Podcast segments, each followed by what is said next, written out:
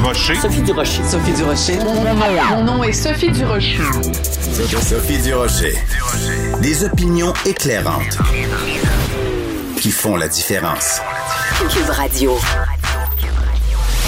Bon vendredi, bonjour tout le monde. Quand j'ai vu cette semaine que l'humoriste américain Dave Chappelle s'était fait attaquer sur scène en plein spectacle, et ce, quelques semaines seulement après la cérémonie des Oscars où on avait vu euh, Will Smith gifler Chris Rock, quand j'ai vu tout ça, je me suis dit, coudon, est-ce qu'on est en train d'assister à vraiment une montée de la violence envers les gens qui pensent pas comme nous?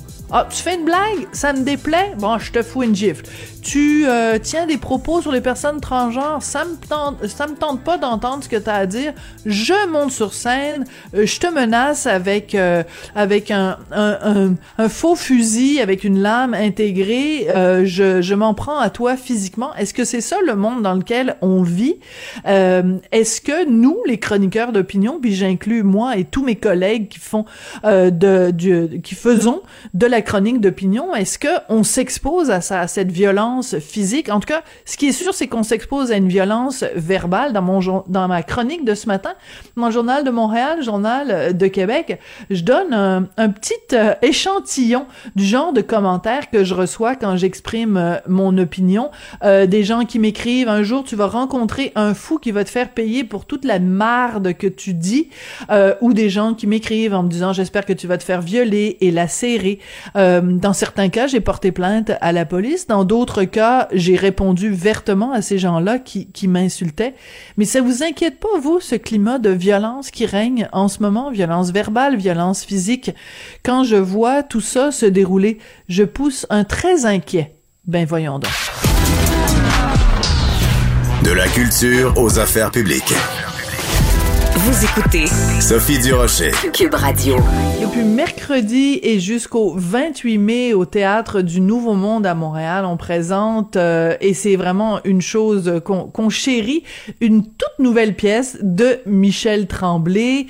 Plusieurs années évidemment après 1968 et la création des Belles Sœurs, il continue à écrire et continue à être pertinent et c'est justement ça qui est au cœur de cette pièce-là, cher Tchekhov. On va écouter quelques extraits de la publicité pour la pièce de théâtre où on entend au début Michel Tremblay, ensuite le comédien Gilles Renaud et ensuite le comédien Henri Chassé. Il y a quelques années, j'ai commencé une pièce de théâtre, une espèce d'hommage à Tchekhov, et j'ai arrêté. Chose qui ne m'était jamais arrivée auparavant. Et là, j'ai eu envie d'aller savoir pourquoi, de tout reprendre ça. Un critique de théâtre plongé dans une famille d'acteurs, c'est intéressant, non?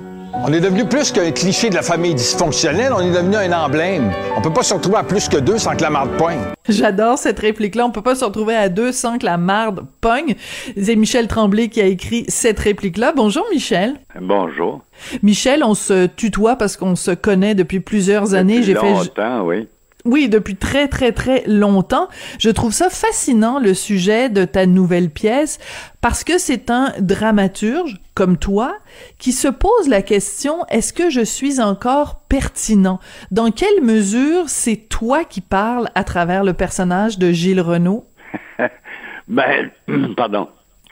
Oui, c'est moi que quelque part à partir de mes je sais pas de mes 70 75 ans euh, j'ai commencé à me poser de, de, sérieuses questions sur ma pertinence, le vieillissement. Le, je remarque que le, tout artiste doit douter tout le temps, toute sa vie. Je pense que une des grandes qualités d'un artiste, c'est c'est le doute euh, d'une qualité parce que c'en est une.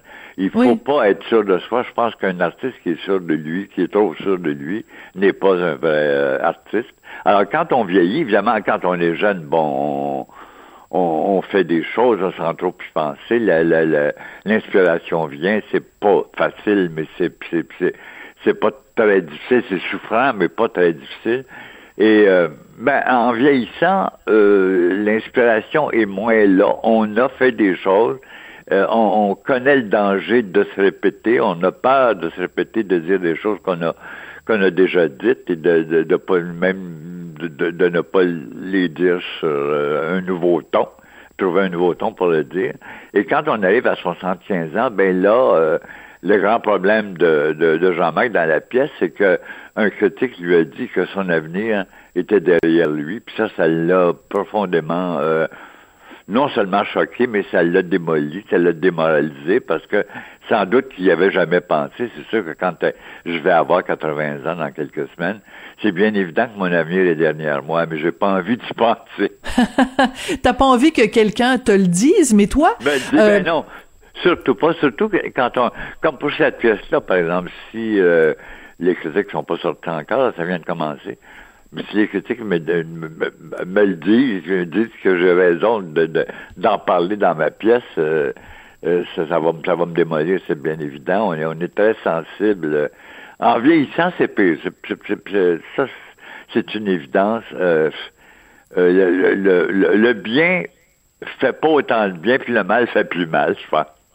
Oh mon Dieu que c'est bien dit, Michel. Ça veut dire que quand on te fait un compliment euh, aujourd'hui, ça te ça te remplit de bonheur beaucoup moins qu'à une certaine époque où tu prenais les compliments. En vieillissant, on se prend moins pour quelqu'un d'autre. Quand on est jeune, on euh, on reçoit les compliments comme s'ils nous étaient dus.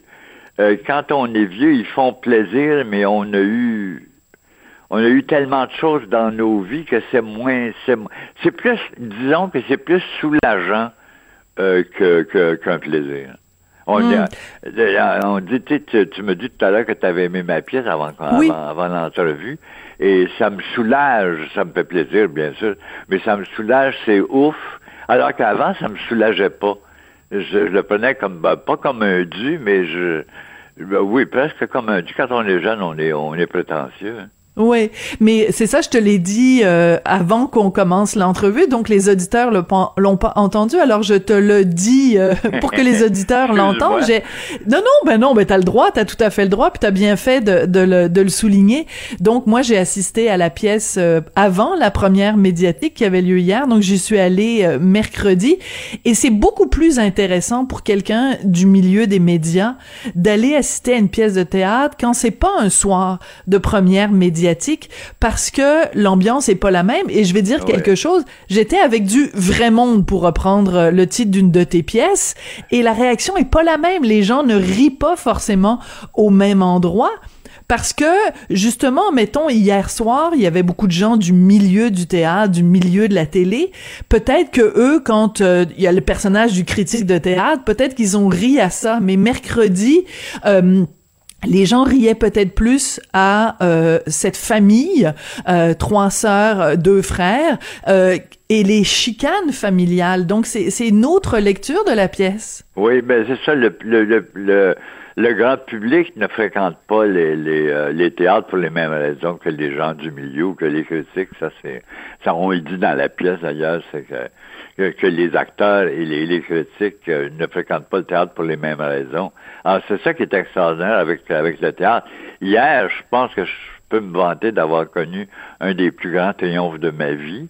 Mais les soirs où le, où le, le, monde adorait ça avant hier soir, euh, t'en as été témoin, c'était extraordinaire. Mais hier, c'était particulier parce que c'était du monde du milieu et qu'il est question évidemment d'eux. Il était, il avait été question d'eux euh, sur la scène.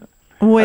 Donc, c'est pas de la même façon, mais ça, comme par exemple, j'ai appris hier que le devoir et la presse viennent ce soir. Ils sont pas ah, hier pour la même, la même raison que toi, probablement, pour voir ben le spectacle avec le public à qui ce spectacle-là euh, ce spectacle s'adresse vraiment. Les gens, les gens qui payent et les gens qui viennent pas gratuitement.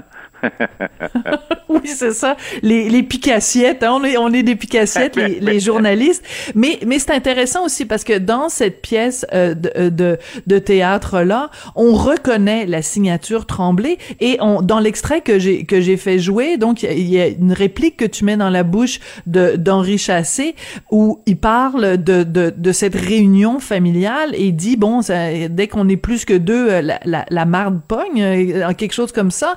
Euh, ces familles-là dysfonctionnelles, ces familles québécoises où il y a euh, soit des cas d'inceste ou des cas de de, de, de, de, malaise, de silence, de non-dit, euh, ça, ça, a été ta matière quand même beaucoup, là, ce nœud familial qui euh, à la fois nous donne plein d'amour et nous donne plein de haine.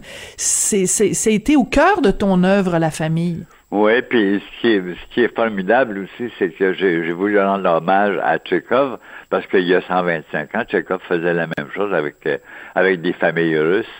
Alors, dans cette pièce-là, j'ai essayé de mélanger sans prétention, je me prends pas pour Tchekhov, là, mais sans prétention, j'ai voulu euh, mélanger le style de l'auteur de théâtre que je préfère avec mon style à moi, ce qui fait que dans certaines scènes, on en parlait hier en coulisses, on regardait le spectacle avec Serge, puis on en parlait des fois, il y a une scène en particulier à, quatre personnages dans, dans l'obscurité où c'est quatre personnages de Tchekhov, mais la scène est construite comme je construis mes, mes pièces, moi. Là, c'est, c'est quelqu'un qui a voulu mélanger les deux styles pour faire un hommage à, à son idole. Ouais. Alors, tu as mentionné Serge, c'est évidemment Serge Denoncourt qui est le metteur en scène de la pièce. Tu n'es pas sans savoir que euh, il y a quelque temps, Serge a fait toute une sortie que moi j'ai applaudi. Euh, il était à l'émission Bonsoir, Bonsoir à Radio Canada et il a raconté que en sortant du TNM, il est allé au Tim Hortons qui est juste en face et qu'il n'a pas été capable d'être servi en français à Ah. Montréal, ville francophone. Qu'est-ce que tu- c'est- j'étais là, j'étais assis à côté de lui. C'était euh, l'émission qui était consacrée à Tchekhov. Et j'ai, euh, ça m'a fait penser, c'est drôle parce que j'en ai parlé souvent dans, dans, dans mes livres. Euh, ça m'a fait penser à, à ma propre jeunesse quand j'avais 16-17 ans et qu'on allait dans les grands magasins euh, de l'Ouest de Montréal. Les petites Québécoises qui, qui travaillaient là comme vendeuses étaient obligées de nous parler anglais. Et on pense qu'on s'est débarrassé de ça, on pense que c'est fini. Et là, tout à coup, ça revient. Euh, ils font ça sans peur et sans reproche.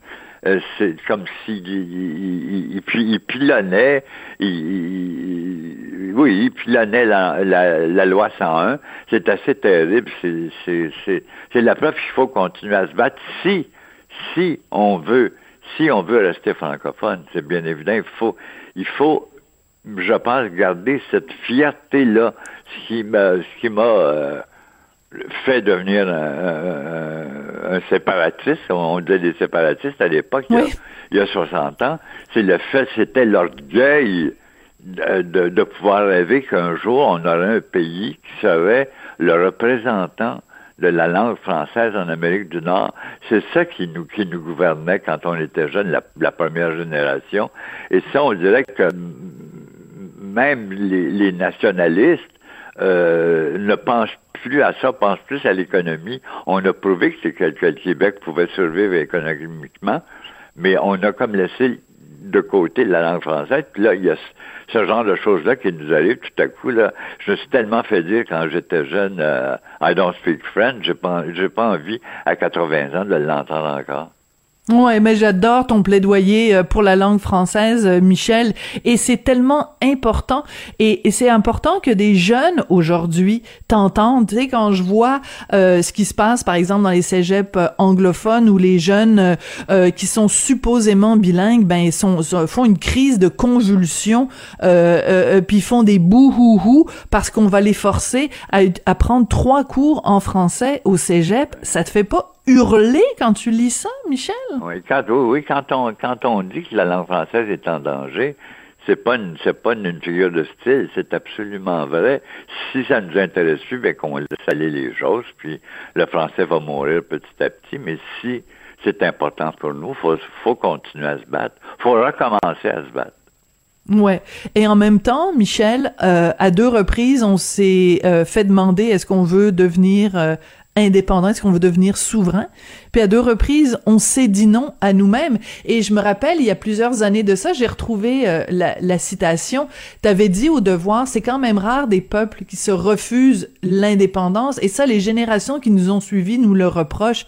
Si tu devais parler à un jeune qui a 18 ans aujourd'hui, qui va voter pour la première fois à- aux élections d'octobre euh, 2022, tu lui dirais quoi pour lui donner le goût de se donner un pays, Michel?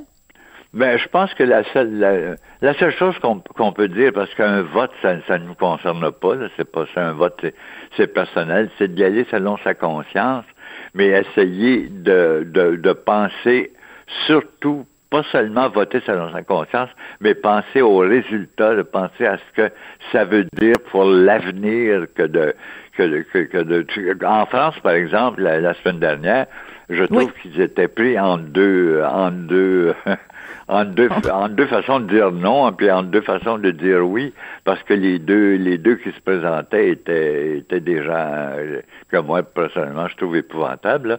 Mais c'est de bien analyser et de se dire pourquoi est-ce que je vote, pourquoi est-ce que je vote, est-ce que je vote pour mon avenir ou si je vote juste pour maintenant pour avoir quelqu'un pour me représenter.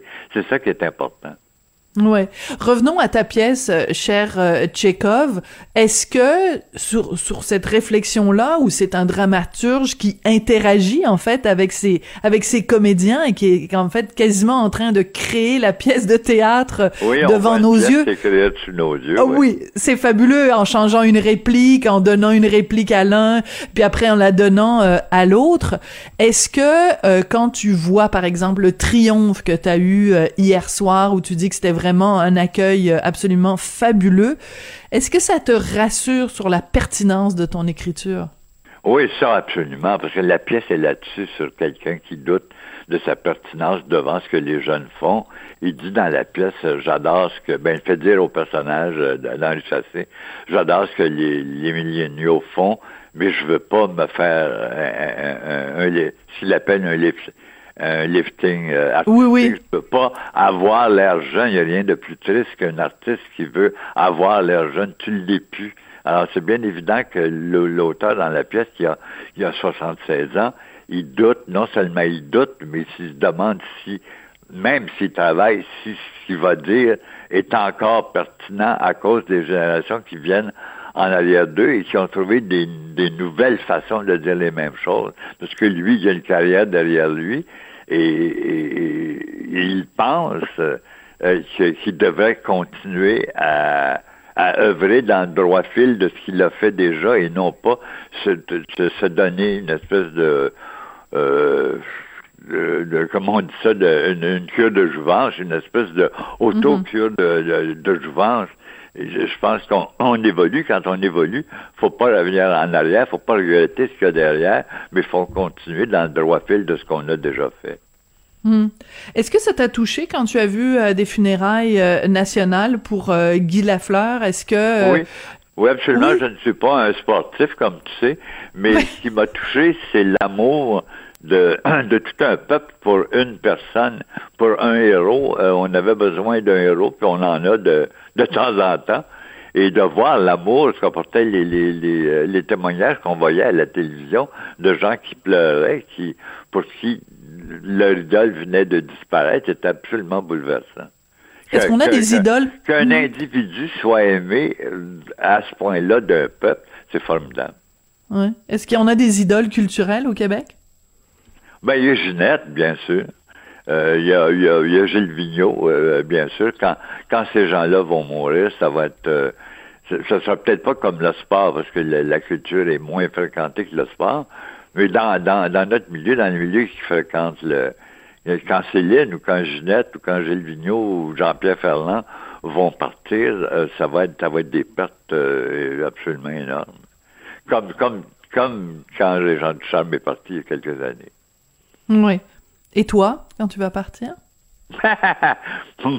moi, j'aimerais ça qu'on m'oublie le lendemain. Ben, voyons donc, Michel Tremblay. J'aimerais ça qu'on me pleure. Pleurez-moi, arrachez-vous les cheveux, parce que ça vous fait de la peine que je sois parti, mais oubliez-moi, après, ça, je serai plus là pour le... Ce qui est formidable dans le succès, c'est justement de connaître le succès de son vivant, de pouvoir en profiter, profiter hmm. de son succès, c'est extraordinaire. Ouais, ben écoute, euh, euh, rappelons-nous quand même que la, la, devise du Québec, c'est je me souviens, donc je pense ben que tu es tout à fait inoubliable. Merci beaucoup, Michel, puis euh, ben, je te rassure. Je te rassure, tu es tout à fait pertinent, Michel, ne t'inquiète pas. Merci. À bientôt. Michel Tremblay, merci. Donc, euh, euh, dramaturge, auteur, romancier, bien sûr, et donc euh, sa pièce, sa toute dernière pièce, Cher Tchekhov, qui joue au Théâtre du Nouveau Monde jusqu'au 28 mai en français.